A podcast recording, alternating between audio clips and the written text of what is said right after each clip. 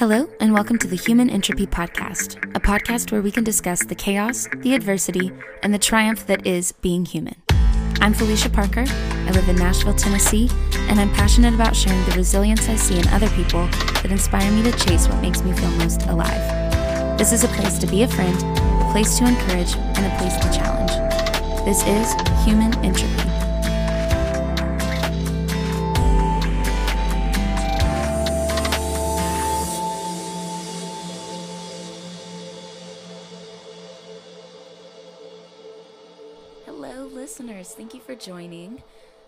Just wanted to share a few things before diving into this episode.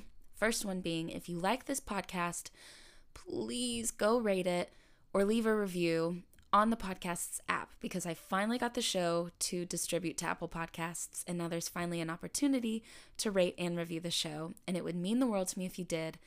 And please know that I'm sending you a virtual COVID-free hug as a thank you. Second, today's topic is something I've been wanting to discuss for a really long time now race. For those that don't know, I am part black and I'm proud to be. I've wanted to discuss this because I want to offer perhaps a fresh perspective to anyone listening to this who isn't black or anyone who is. Before I share this interview, I ask that no matter what you grew up believing, no matter what you believe now, no matter where you lie in politics, please listen to these stories with a heart full of curiosity and with empathy. Our hearts behind sharing our experiences is to enlighten and encourage, not to fuel rage and cause division. I'm so excited that my two beautiful friends agreed to talking with me about this because even I learned something new in my conversation with both of them. Thank you guys for listening, especially to this episode. It means a lot. I'm so excited. You two ladies are some of my favorite people, which is really unique probably because I only have met Michelle one time in real life. and Reese and I worked together and we have hung out, but now neither of you live in Nashville. Michelle, you never lived in Nashville, right? Nope, I never did. you just visited one time at my church and we met, which is very funny. Um, do you guys both want to share your name, where you live, what you do, and then we'll go from there? Whoever wants to go first. Reese, you can go. Okay, I'll hop in there. Um, my name is Cerise, pronoun she, her. Um, I'm currently in DC. I'm a programming assistant at a nonprofit um, up in Capitol Hill. How old are you? Uh, oh, I'm 22. ah. wow. She's so young and thriving. That's incredible. um, my name's Michelle, and I am uh, 27. Um, I work full time as a nurse in the ER in the, my city. I live in Tallahassee, Florida. And I also work part time for my church and for a startup company. We're launching like three businesses right now. Um, so it's really, it's honestly, it's so fun though. Um, one of them is for purpose development, and then one is like basketball and sports um, and mentoring and purpose development. And then the last one is equality and diversity and empathy training for businesses. So that's really fun. I didn't know that. I literally knew that you worked in the ER and that's it. You're doing yeah, so many things. so much. yeah, which listeners, I just want to commend Michelle because this is her only day off. We are pressed for time.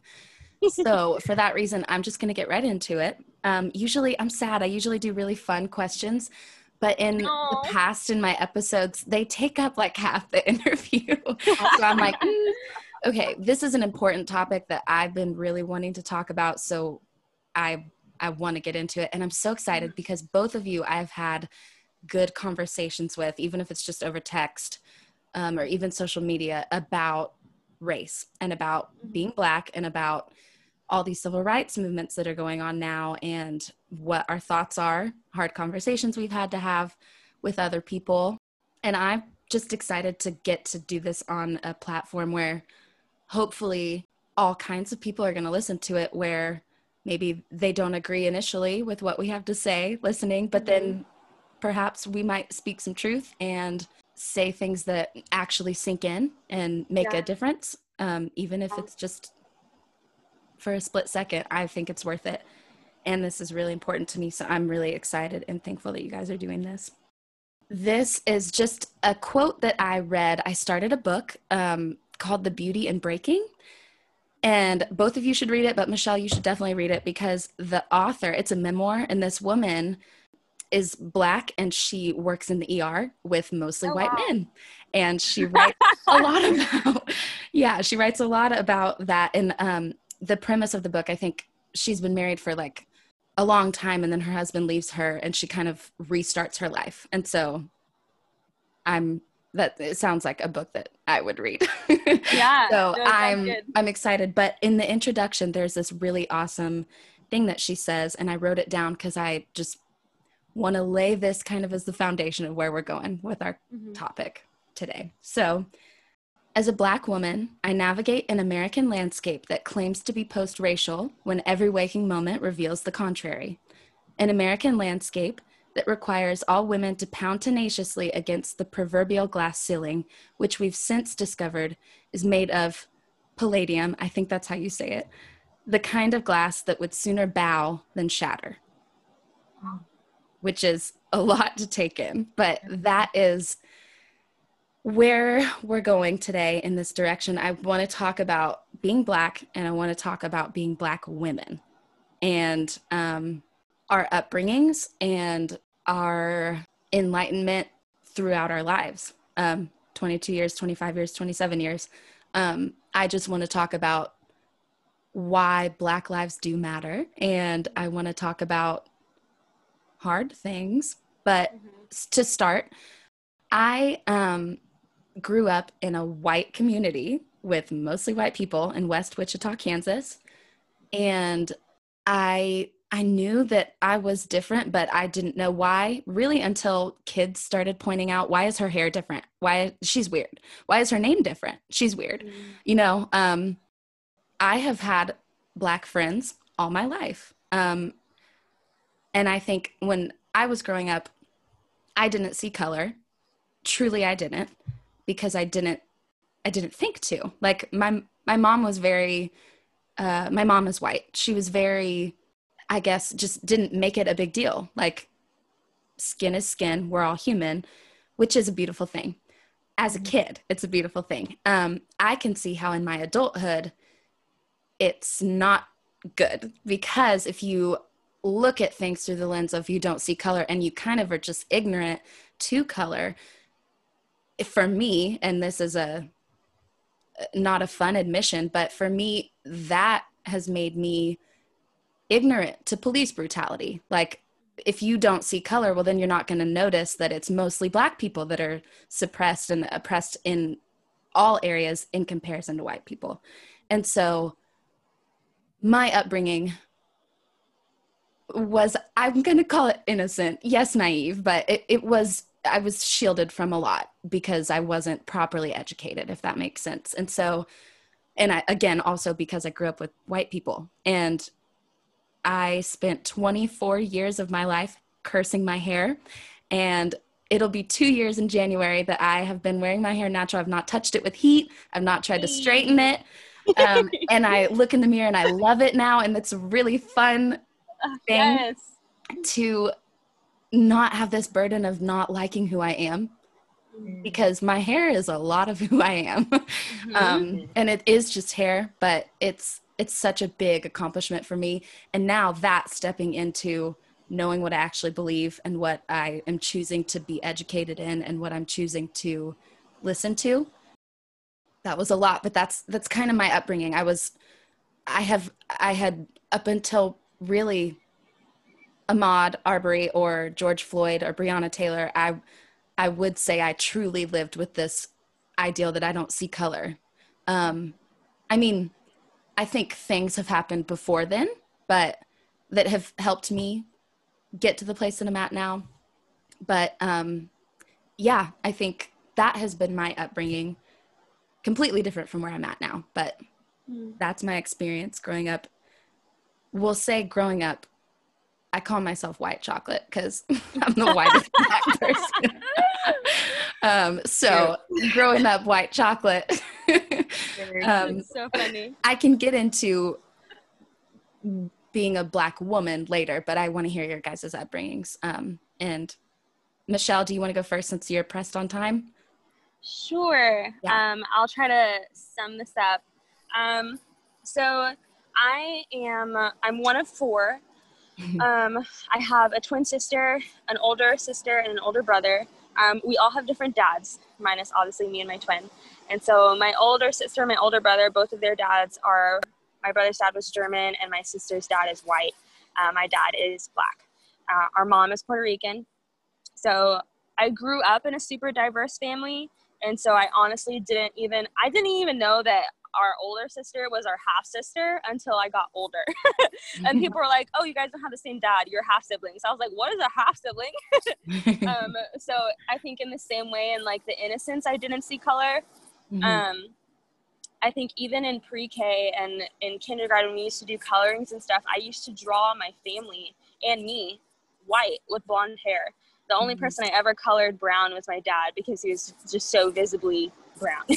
Mhm. um, when I was in um, kindergarten, I think was probably the first time I actually realized I was different because someone told me they didn't want to be my friend because I was brown. Um, and then when I was in second grade, um, our we got our hair straightened, like chemically we got it relaxed. Um, because we used to have braids in our hair every day to school, and our principal told us our hair was distracting. And so our hair was distracting to other kids in school, so we had to fix it. And so my mom got our hair relaxed, and so straight, just like all of the other girls in school. Um, and I think around the topic of hair, it was probably in college when I went natural, when I started coming more into like ethnically who I was. Mhm. Um, and being a mixed person, I had always heard that like natural hair was dirty, it's nappy, like weave is bad, weave is dirty. Like um, it was related a lot to I don't know. Can I say hoish lifestyle? That's I feel like that's that's how I heard it related to a lot you can um, say that. um, and so my perception of like black culture was just really negative. Um, and I went to an HBCU for nursing school. I went to FAMU, and it was the first time I had really encountered just like a ton of people who looked like me with natural hair, with weaves, with sew-ins, with braids, extensions, whatever, dressed professionally, like here to learn, super well educated, super well spoken, and no one there is like, oh, you sound so well spoken. Oh, wow, you're so educated for who you are. Oh, wow, you're so. It's like, nah, we're just all on the same path, like trying to be the best at what we can be in. And I think that was my first exposure to like black excellence that made me really come alive to that. Like, oh, yeah, I am going to be natural and I am going to be excellent and I am going to press more into this side of who I am and not be ashamed of it um, and do it unapologetically. Um, and so I feel like that's kind of where I came into into that or like became aware of the black part of who I am for sure. and how old were you? Bruh, I think I was 22 when I went natural. So I, I like to say I didn't know I was black until I was 22. so I feel like that's when it all made sense. but it was definitely exciting when it happened. Okay, so you were 22, I was almost 24. So that's Mhm. two decades worth Right. of us trying to be someone we're not. Mm-hmm. Okay. Thank you for sharing that. Wow. Yeah. Reese? So, I grew up in Augusta, Georgia, um, South Augusta. So I, my neighborhood was all black. Every grocery store I went to was black grocery store. I went to a black church. Um, so yeah, I think definitely growing up, I, I grew. I guess in a sense, I didn't realize anything was different because I grew around so many other black people. Mhm. Um, however, with that being said, I always went to diverse schools. So my elementary school, there were tons of kids in my class who looked different than me. Um, so I think it probably wasn't until second grade where I had the first moment where I was like, oh, like I'm different, but like it's also a negative thing. Mm-hmm. Um, yeah, so I think probably at second grade, I remember. So my mom, I had a cousin who was stationed in Tokyo, Japan, because he was in the Navy. So my mom decided to take me along with her on this trip, and I remember like telling my teacher, like, oh, I'm going to Japan and whatever, whatever, telling the class. And a boy who we were good friends, you know, second grade, we were good friends. And I just remember him turning to me and him saying, like, like, how can you go to Japan? And I was like, what do you mean? And he was like, you're black.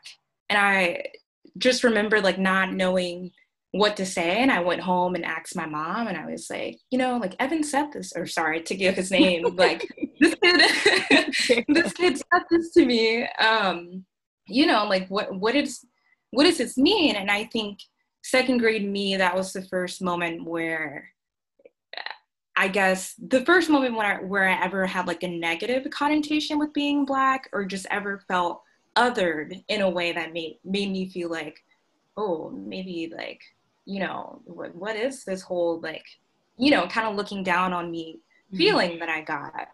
Um so yeah. So i think that was that was the moment for me um that i realized i was different from other people. Um but i think yeah i think just growing up though i was always surrounded by black people and just like that community oriented feel and feeling empowered through that so i think i think i've always like have been okay obviously with being black um, mm. but i think that was the first moment for me where i realized other people didn't feel that way mm. so someone yeah. shamed it yeah yeah like took it from you i mean mm. we don't have to speak that dramatically but made it like yeah. spat on it which is yeah. not cool. and that's a nice way to say it. um, yeah. Okay. Thank you for sharing. And then you went to Belmont. Uh, yeah. and Belmont. you worked at Franklin Juice. Worked at FJ. And we met, and I remember thinking, this girl is so cool. How can I be friends with her? Oh and we are cut from the same cloth which fun fact michelle i told her that you and i were cut from the same cloth because we're both enneagram fours and she just responded yeah you're definitely a four. And again she and i have met in person one time. Oh it's so, so, funny. is it that obvious? Um, it is it is obvious. I, you know what? Just like being black i'm gonna that like a badge of honor i am a four. Yes. i'm an emotional human being and that's great uh. So I I also want to, like I said before, talk about being a black woman and would love to highlight the point of this episode is not to sit around and say, woe is us, we're oppressed, or we've experienced oppression, or people have been racist towards us, or whatever. I think it's to highlight subtle ways that we've experienced it so that, you know, people can actually know that it's real, because it is. Um, I also I want to talk about it being difficult, but how we move forward and how um, I think we're all pretty set in our um, beliefs and that we're all passionate about similar things. And I think that um, we love to empower other people instead of um, just yell like the world sucks, screw it, everyone is terrible towards us because if we don't have hope, then I don't know what the heck the point of this conversation even is. So, um, I do want to talk about though being black and being a woman. And so I can go first again. We can kind of just do the same rotation.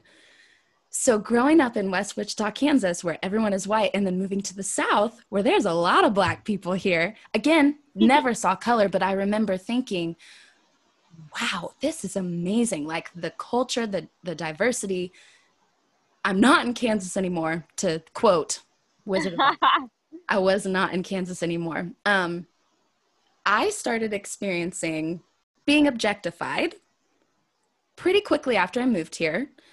Um, and my race being a pretty big uh, reason for that, if that makes sense.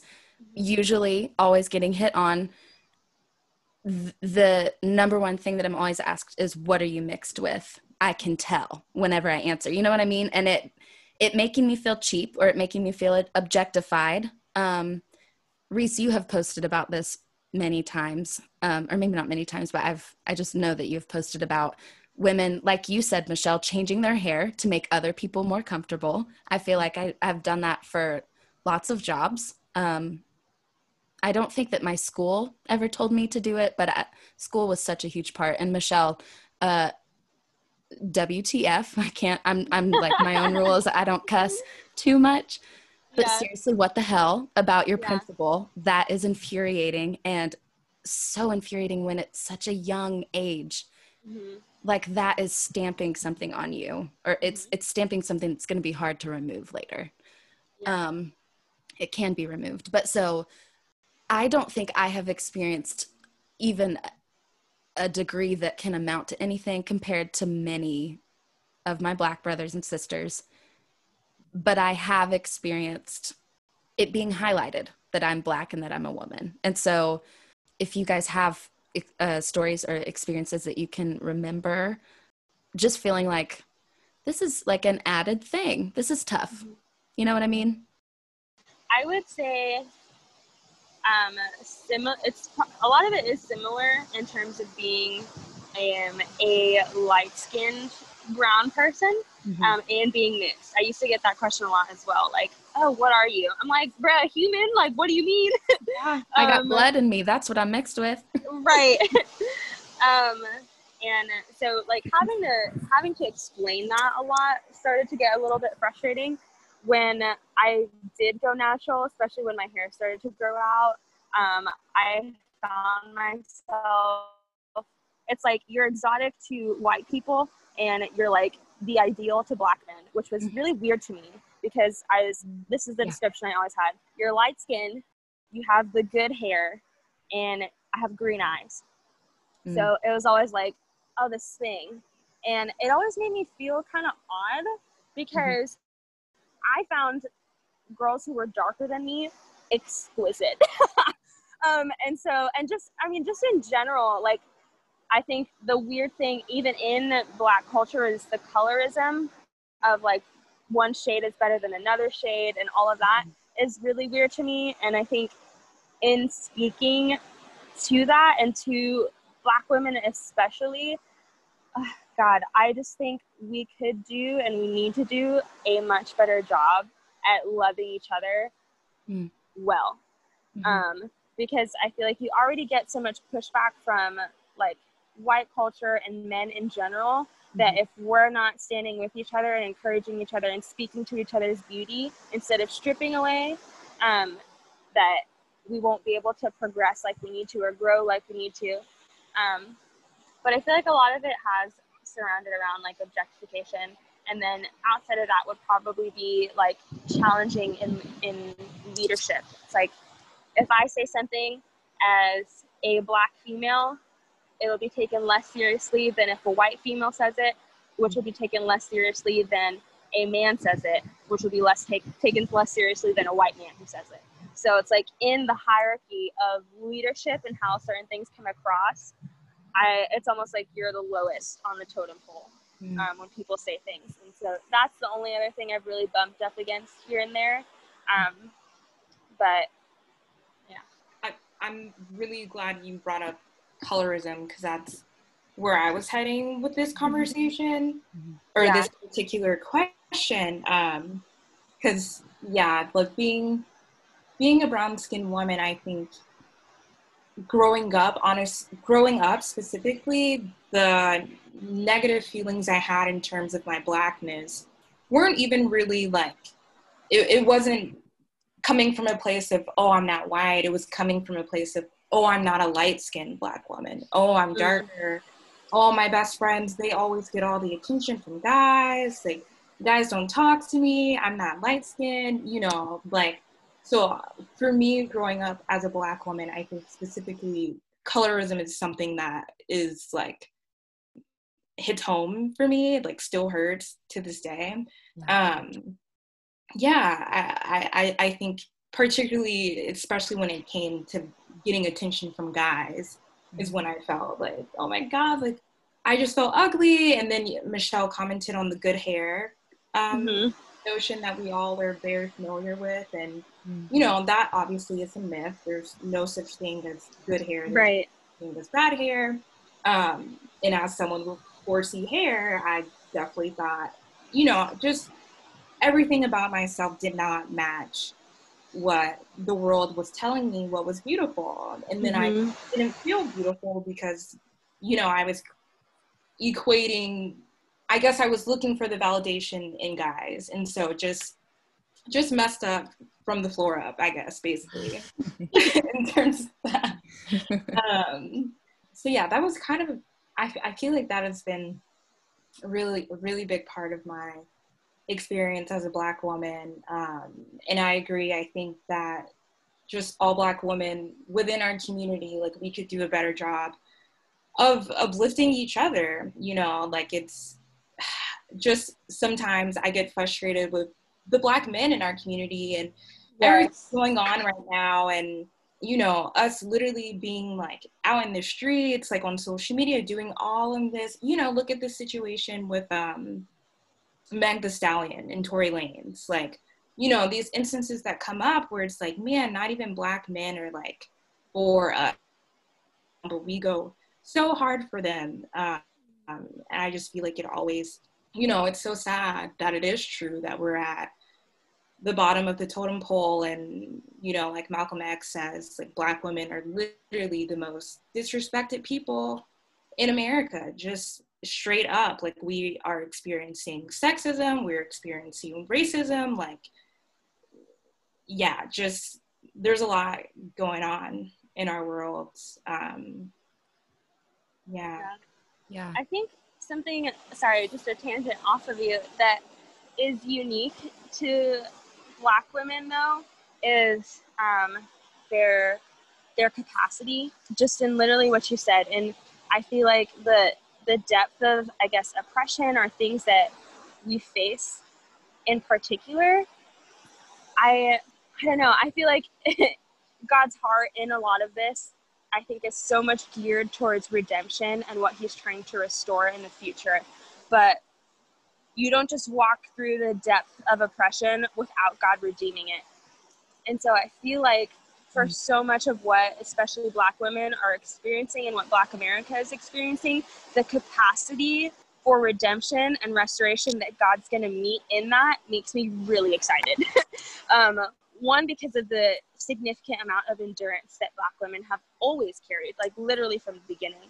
And just their ability to mother and meet needs and push forward and bring others with them and looking forward to like the next great revival that's coming i really i really do see there being like a lot of black women at the forefront and just a lot of black men and women leading that um like next part of a revival that's a super tangent but i don't know just like for i guess like a positive portion of that of what i see god doing and like his heart for that yeah, and that's great because I was going to ask in what ways have you guys taken that and it has it made you stronger? Um, mm. The oppression that you faced. Or maybe it doesn't even have to be like, was there a moment where you decided I'm taking this and I'm steering it towards passion for justice or um, equality or whatever it might be, but how has that maybe broken off of you? Like stuff might keep coming at you, but at what point in your life um, have you turned around believing what everyone is saying at you? Like, at what point did we stop believing? Yeah, yeah, I guess. Mm-hmm.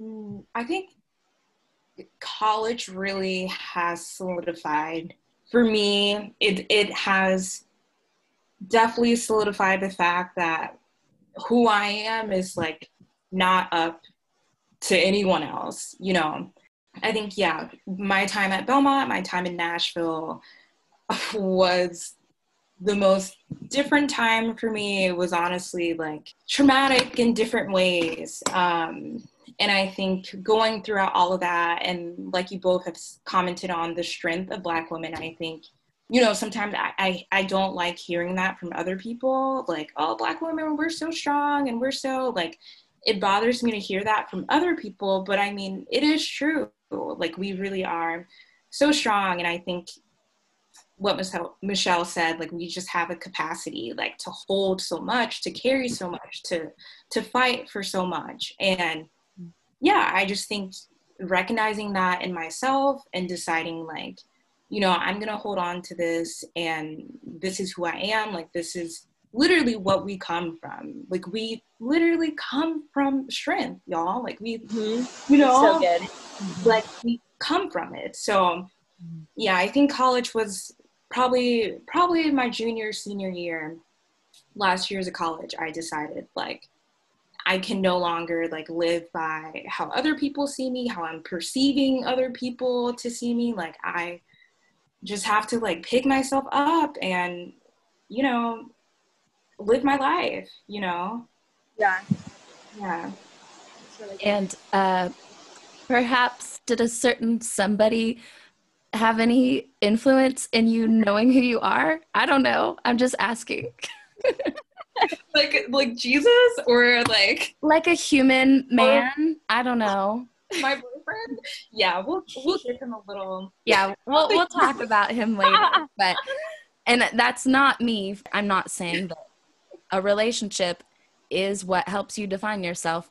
But I do know, regardless of what kind of relationship it is, especially relationship with the Lord, yeah, you learn who you are in relationships. You really do. And so I'm not saying that you know who you are because of your boyfriend, but I just wondered if he had any aid. I don't know he definitely had some aid.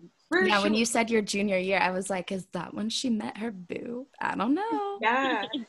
yeah. Michelle, do you have a answer to what I said earlier? For me, it's honestly been it's still an ongoing process. I feel like I'm learning more about it now, like actively, currently, like still today. um, I so my pastor is black, um, and I think him being like one of the primary people in my life has really helped me understand one what it means to be a follower of Jesus first and then also to be black and then also to be female. He is also at this place now where he's like, yo, I don't care what you have to say, like this is this is who I am, this is how God made me and for a purpose and for intention and I need to live that out to its fullest in order to like be obedient to God. and I'm I'm kind of trying to get there. I think there are still parts of me that want to hold on to like the hurt and the offense of okay, but why? Like why people who look like me and why women who look like me um, and why my family just a lot of why questions and I feel like usually what I circle back to is um, just like the idea of empathy and understanding. Um, I think a lot of people want to be right and a lot of people think that being right means you can't understand another person. Mm-hmm. And I think in learning that it's okay to share a story and understand someone else and still agree to be uh, agree to disagree and still see the other person as human and teach other people to view you as human so that we have common ground between each other is a win. And so I think it's still a process because I'm still learning how to do that. But my goal is less um, I want you to see me how, like, there's only one way to see me, but I think the goal is I, I want you to understand that we're on equal footing. Like, you are a human and I am a human. and we need to move forward from that truth. Because if you don't view me as human, that's where our problem lies. And kind of spinning off of that, how have the events of 2020. I mean, it's not new, it's not new at all, but everyone's paying attention in 2020, whether they agree or disagree with the fact that police brutality is real or the fact that systemic racism is real. Everyone is aware that this is it's happening. They're aware that it's being talked about in the in the least, you know. Um, and maybe that's a good thing that would come out of quarantine. Oh like you, you're stuck in home. Well you got to pay attention to something. And it should maybe be something as important as this. And so i always ask questions with like 10000 questions in the questions. Uh, i guess have you had to have co- hard conversations with people because people are paying attention to what we have just been immune to or used to i should say for all of our lives even though we have all come with different levels of experiencing being used to it? I feel like I have definitely had hard conversations with the public mm.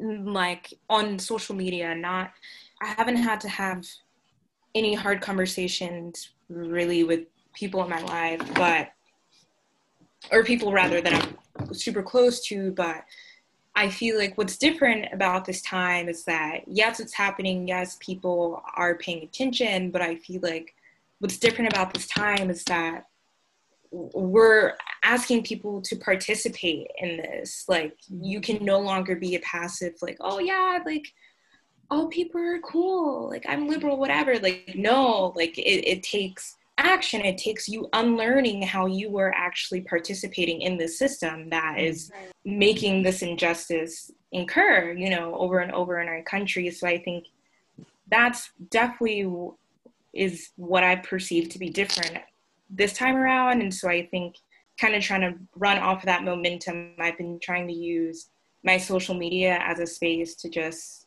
yeah just really get people to think about just even some of the subtle things that you do you know that you might not think offend someone like me like you know whether that's using like slang or like ebonics around me because you think it's like cool or fun or whatever like it's stuff like that that perpetuates a bigger problem whether or not you mean to or you know that doesn't mean i think you're like awful or whatever but i think this has been a wake up call for a lot of people that you can't just be passive. You can't just say, "Oh, I'm not racist," and then you just go to bed and, and the day's over and it's cool. Like it, it, takes it takes more steps than that. Um, so I feel like that's the hard conversation that I've been trying to just have like in on the internet. Um, so yeah. So I'm on um two percent. So if I cut oh. out, it's okay. Um, okay. But I think um, for me, the, initially the hardest part was actually the lack of conversation. Mm-hmm. Um, I have a mixed group of friends, and so my best friend is Hispanic, um, and so we had talked about it pretty soon after, especially everything with George Floyd had started. But for some of my white friends, it was I think it hurt more that they had the luxury of not addressing it and not checking in. So that it took so long to even start having a conversation was initially really hard for me. Um, so I was like, Bert, how do you not, how do you not see like the depth of pain? One in me as your friend, but also in like people in our church, like people that we're supposed to be family and like do life with. Um, so that was hard, and then eventually more conversations happened, and some of it's still kind of touchy because I think sometimes people don't know what to say or how to approach the conversation. I've had some really good conversations with some friends who actually um, live in Nashville. um, and one of them, he was just like, I'm just trying to figure out what words to even say. Like, please help me understand. And I feel really honored when people start the conversation with, I don't understand, but I see you and I want to understand you better. Mm-hmm. And I honestly cried when he sent me that. Um, I was like, wow, okay, thank you. I appreciate that. Like, yes, let's talk about it. And then I've had the other extreme of we're trying to talk about whatever system reform and all of those kinds of things. And the thing that I find gets constantly shoved back in my face is like, well, what about black on black crime? Didn't you know that Breonna Taylor's boyfriend sold drugs? Like, didn't you see the rap sheet on George Floyd? Like, didn't you, didn't you, didn't you? I'm like, bruh, like, so are you telling me that his actions or their actions deserve death then? Like, is that how we should approach it? And the thing that always hits home is when they're Christians. I'm like, all right, so you know God doesn't even do this with you. Like, when tell me when God ever presents your sins before you as grounds for accusation without also bringing in redemption or mercy. Um, and so I think that is always the hard part of the conversation with me, especially with, with people who claim to know God. And so looking for common ground in that or for like reconciliation in that and grace in that is something that's really new and challenging and I'm still trying to learn how to do with like grace um, without trying to like slap people all the time. Um, but I mean, it's a work in progress. But I guess you win some, you lose some, and you you learn which conversations to engage in and which ones not to because in the long run what conversations are going to produce action and fruit you know um, i think that's where I'm, where I'm headed more towards now I love that. Um, and that's good response, especially to Christians. And I, um, I agree with you. And it's difficult when it's just completely not even addressed. It's, yeah. it's hurtful. It is. And I think that paired with straight up denial, like you're in denial that this is a real thing, that's been my struggle. And claiming that, and I'm not throwing this friend under, under the bus. It was a hard conversation, but it it left an impact on me. So I do want to talk about it briefly. But it um, it was hard to hear saying that if you're black and you've experienced X Y Z in this day and age of America is offensive to real slaves. and I, you know, I'm like, I'm listening. I'm like, okay, okay. So why do you think that? And like letting her go on and um, really listening um, even though I don't agree with anything that's coming out of her mouth, I'm listening um, and taking this gentle approach of, you know what I've learned in therapy? There's big T and there's little t. Big T mm-hmm. being a slave, like big T trauma, being a slave your whole life, and your children are born into slavery. Yep, that's big T trauma. Little T trauma is being one of the few black students in your school and being asked to straighten your hair. Mm-hmm. And little T trauma is being accused of stealing anywhere you go and little t trauma is always being pulled over because you are black all your life it adds up to be big t you know what i mean um, and that's just a tiny example but i think uh, ignoring it or straight up denying it that's that's been my struggle with either the lack of conversation or this conversation it's not going anywhere because you literally don't think that it's real and so um, yeah i appreciate both of you guys sharing how it's been difficult. But it is, I think, I don't think that everything happens for a reason. I don't at all. Um, I think God gives purpose to everything, but I don't think that there's a reason that Breonna Taylor had to die. And the reason is definitely not because her boyfriend was a drug dealer, if he even was. That's right. no in hell or on earth or in heaven. Uh uh-uh, uh no way. Yeah. Ooh, I get fired up. But um, I, I do think God gives purpose to everything. And one of the purpose that I have seen him give to everything that's going on is that people are paying attention, whether they are in denial or not. It is at least being talked about. It's really sad and unfortunate when it's talked about and you can't come to an agreement or you can't come to, at, at, at the least, someone that's opposing you understanding where you're coming from or just maybe understanding how it could just even possibly be a little bit difficult to be black.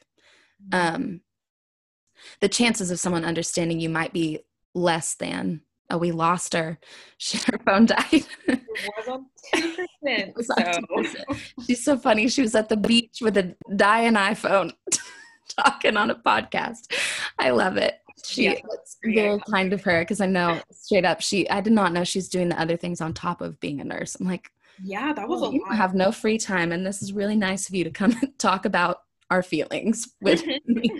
But um, I don't remember what I was saying.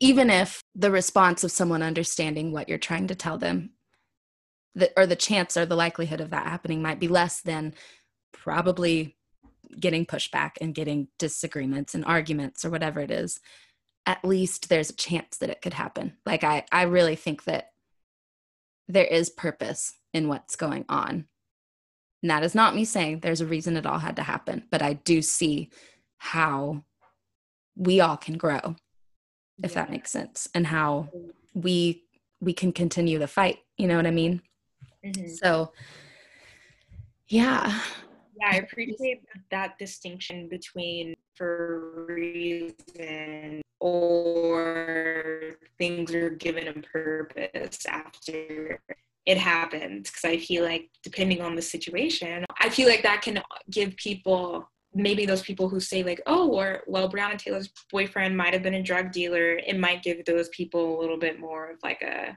uh like this is that could be right, you mm-hmm. know, because things happen for a reason. Yeah. But I think making that distinction is a lot more hopeful and just like, yeah, you know. Yeah. Also, Michelle's comment, just all in all, about her experience at church raise i think i feel like that is a whole nother conversation like the, the church's response to all of this like mm-hmm. it, i mean even in my like own experience it's it's been kind of sad like i've been hurt by like some of the responses that i've seen coming out of you know what should be like our community like our christian community yeah it's such a bummer and i was telling her before you hopped on to the call that i just i weep at night i really do at the fact that basic human rights are up for political debate. It it hurts. It really does. It hurts because it's it's what she was saying um, earlier. Michelle was saying earlier how it is very objectifying, or like what how we talked about colorism, like being black. It's like that is our identity or something. When our identity is human first, it really is. Like so, the fact that human lives and their rights are up for debate, it, it just blows my mind. It really does. Unfortunately, I also understand, well, this is America and I understand what it was founded on. So I, I know why it's up for political debate. But it's infuriating when you're you're stamping the words land of the free and home of the brave and that all men are created equal in this constitution that's for the country for the people of the country but you're not backing that up and as both of us being fours, authenticity is so important to me. It means so much to me. And so when people that are in power aren't living up to what they're saying, it's it's a hard thing to come to terms with, at least for me. Um, and that does tie into church, leaders in church or leaders anywhere. If you're going to say something, but it doesn't apply to certain people, that's so messed up. And so um, I could talk about that forever, but I, I do hate that it's such a political topic and that the church is really jumping on truly one side or the other. And the thing I hate more than the inauthenticity is the divide. I hate division. That's all really tough and heavy, but steering it in maybe a more hopeful way or a more yeah. direction. Um, yeah, please. yeah, we can't get in the, the what Ian Morgan Cron he calls it a doom loop, have you heard of that? Fours get in a doom. No. I mean, I mean, okay. Speaking of your audience, I think honestly it might be helpful for them to hear truly like how if you let yourself get that deep and really think about the injustices that are occurring right now and that have been occurring for years and years and years like you you will find yourself in a deep place, like a deep, dark place, my friend. With um, not that much hope. Hope. Not that much hope. And it's like, you know, saying this to the listener who isn't black and who might not be able to fully understand, but just imagine sitting on your bed and thinking, man, all of my ancestors truly have been through so much struggle. Like that's literally all my people know is struggle. We were ripped from our homes taken here all these years of being enslaved and then jim crow and then you know what we're in i guess then the civil rights movement and now this like you know sometimes i find myself literally asking god like why? Like why us? Like why are people? What did we do to deserve this? Like years of pain years of all of this suffering. Like you can really get into a deep dark place. And i think that it is important honestly to highlight that to people. Like yeah. you know yeah like thank god like we as a people like have the strength to like keep moving and like keep being the vibrant people that we are and like pressing forward but you know it, it's truly a miracle thinking of everything that we have been through like it's it's a miracle that like we are still coming up on top you know as best as we can mm-hmm. it's, it's truly as best as we can um yeah i agree um and i appreciate you saying that because i think sometimes i uh, get caught up in thinking that if i show people how deep I'm thinking about something and how much it's affecting me, it's going to be too much for them. Um, I like that you highlighted that. It is important for people to understand the depth of this is, I am going to cuss, it's shitty. And that's an understatement. It's so shitty and it's so um, unfair. It's unjust and it's unfair. And it just continues on. And it's so easy to get stuck in that loop mm-hmm. of it being so difficult and and continuing to not really see the justice that is deserved rightfully so um it's so easy to get stuck in this place of feeling so hopeless mm-hmm. but i would love to talk about feeling hopeful if we can. Um i want to hear about how this relationship how that has helped you. And i i'm really curious because i appreciate you being honest and vulnerable and sharing that friends that were mixed or had uh, you know lighter complexion than you get more attention from guys and how how that probably is. So as a woman and as a black woman it's just just really makes you speak things internally without even someone else telling you that you're less than. It just really makes you think that you are. Um, and so i would love to hear how that kind of turned around for you and if Andre had anything to do with it. Like the simplest way to say is just like being loved by someone who you feel like truly loves you just for who you are as you come, you know, mm-hmm. is the most like clarifying thing, you know? Um yeah, it's it's it has you know, I think what you said earlier, like, let's not give him all the credit here, but definitely having a partner who I feel like loves me and who affirms me in any state that I am, who loves my natural hair, who loves my skin. I all love of these natural hair, by the way. I love Thank Thanks. yeah, like it's great.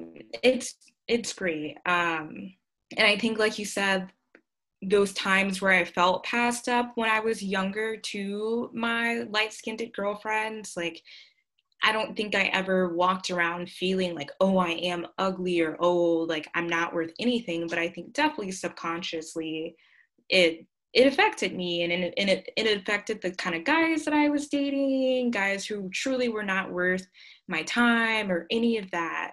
Um, yeah, and so I feel really blessed to be in a relationship now where I feel valued 100%. And as a four, you know, what we need is someone who just sees us for who we are and who can take all of that and make you feel understood and just, yeah, I mean, really that. I, I think just feeling seen in the barest of ways has been the greatest gift. It's been nice. Yeah, absolutely. Yeah. I love him. I think the world of him. I would like an invitation to the wedding whenever it is. Listen, I know these things when I see him. Y'all are getting married, so I would like to be invited. um, that's very invasive. Not disagreeing at all. you will be invited. Yay. Um, in this time in 2020, with all of this going on, there is more attention when it's an election year. So you know, um, there's so many factors adding into the fact that people are paying attention but even though it just continues on and on and on it just seems never ending alongside all of the terrible things that are going on what has happened that has made you feel hopeful in this time definitely number one just once again seeing people actually participate in what's going on right now um, just yeah, I think it's great to see the conversations that are being had.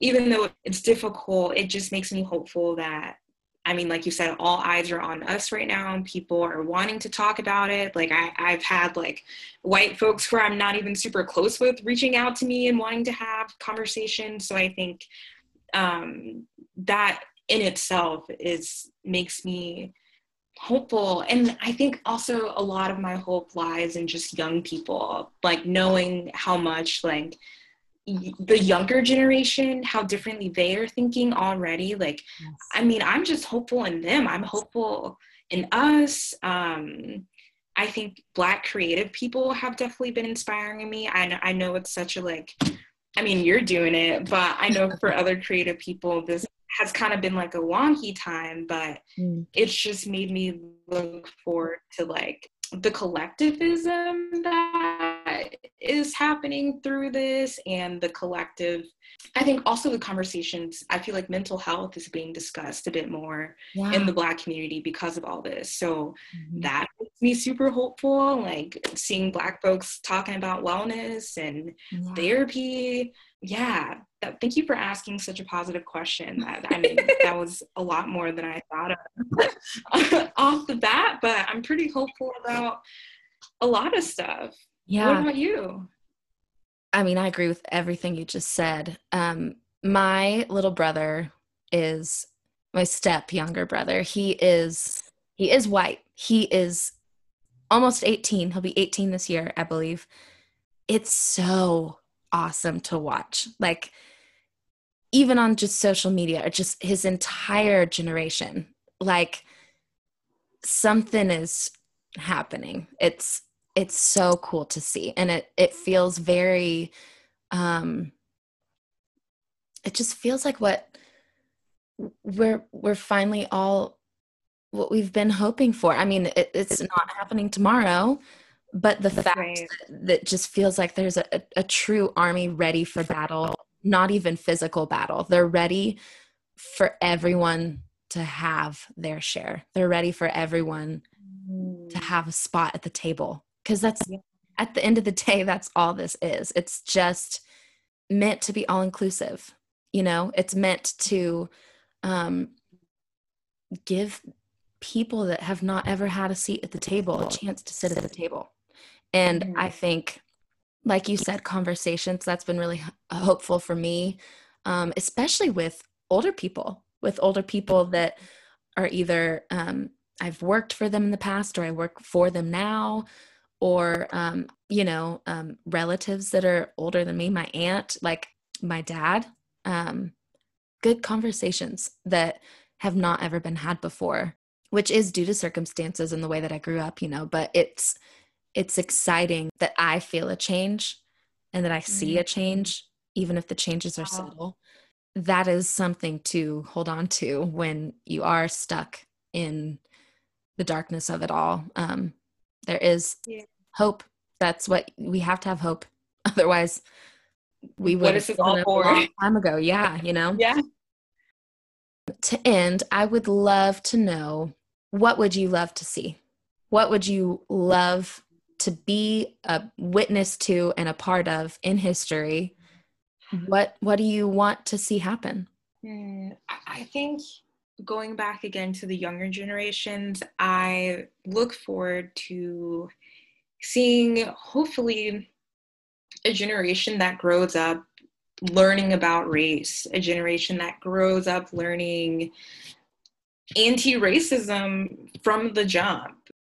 Clearly now like people see that that actually is a need. It's something that we all have to work to unlearn um, and requires education you know so i think i would love to see the education reform happen in that sense i mean of course with police brutality i just would love to see a different system. I would love to see people relying more on community organizations and resources rather than just calling 911 for any little thing. Because mm-hmm. As we see, like the police aren't trained for anything and everything. Um, so I would love to see just the world relying more on these organizations who are already out here existing and doing the work. Um, so I think that would be a cool shift yeah. to witness, especially. Yeah. Yeah. Mm. I agree. And I think accountability would be awesome to see mm-hmm. for mistakes that cost people their lives. I, I don't think that that's that much to ask because if the tables were turned, there would be accountability and there would be harsh accountability, you know? And so I think um, just seeing that, and it's, it, it's not operating out of a place of an eye for an eye. It's operating out of the system that y'all literally created. Murder equals this. That means you pay for that because you took a life because life is it's precious. It's important. Mm-hmm. Um, regardless of skin color. And so that'd be really cool to see. But I, yeah, I get excited when you talk about the younger generation. I really, I feel the same way. I think there's, I think we're going to see a lot of awesome things in our lifetime in history. Is there anything else you want to say? Anything you want any type of listener to know? I think just if I could say anything to someone, I would say if you are a white person holding space in any room where you know that there are other people in this room who probably don't feel as welcome to that space, I challenge you to be the person who goes out of your way to make sure that that person is included in the space. So that can look like you sitting in your new class of the semester and there's a quiet little black girl sitting next to you. She's not talking to anyone. I challenge you to say hi to that person every day the rest of the semester to make them feel included. Yeah, I think just just try to think about what it would be like if you look different. I think really what I'm trying to say is just have empathy. Just have empathy. Yeah. I love that. you especially when it's girls. You can always start a conversation with a girl if you are a girl. Talk about their nails. Yeah, literally. Literally, you can always start a conversation. And that's so fun. It happens every day at the or Reese. I've been selling juice. haven't escaped. That was so random for anyone listening. It probably doesn't make sense, but because we worked at the juice place together, I'm still working the market for them because it's nice oh, money. What? I have had so much fun working it in this time of like not getting too much socialization, but people are still going to the farmers markets. So that's like the most. I, mean, I am too. yeah, and so uh, it's just it's one of my favorite times of the week getting to strangers, but especially the women that come up there and buy juice. We always talk about nails. We always talk about hair. And today I wore my hair. I have it up right now, but I wore it all the way out. Mm-hmm. Um, and I got so many compliments, and it's just so fun. It's like it's like a hug for the little girl that I was that was mm. told terrible things about my hair. You know what I mean? Um, and that's just a little tangent, but it's, I agree with you. Start a conversation, especially if you're a woman and you are talking to another woman. It's so easy. It's so easy to do. It really yeah. is. It feels great. Like there's never been a time where I've been in a space and felt uncomfortable and someone spoke to me that I felt like, oh my God, why? Like I wish they didn't speak to me. I always appreciate it. Mm-hmm. So you can never, never go wrong with starting a conversation. Yeah. Speaking of starting the conversation, maybe it's a good time to end it.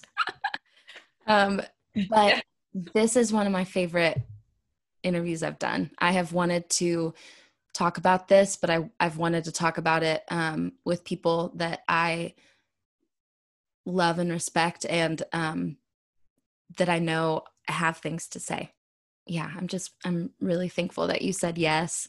I'm thankful that I know you, and I'm thankful for everything that you're speaking up about. It helps me. It does. I love it.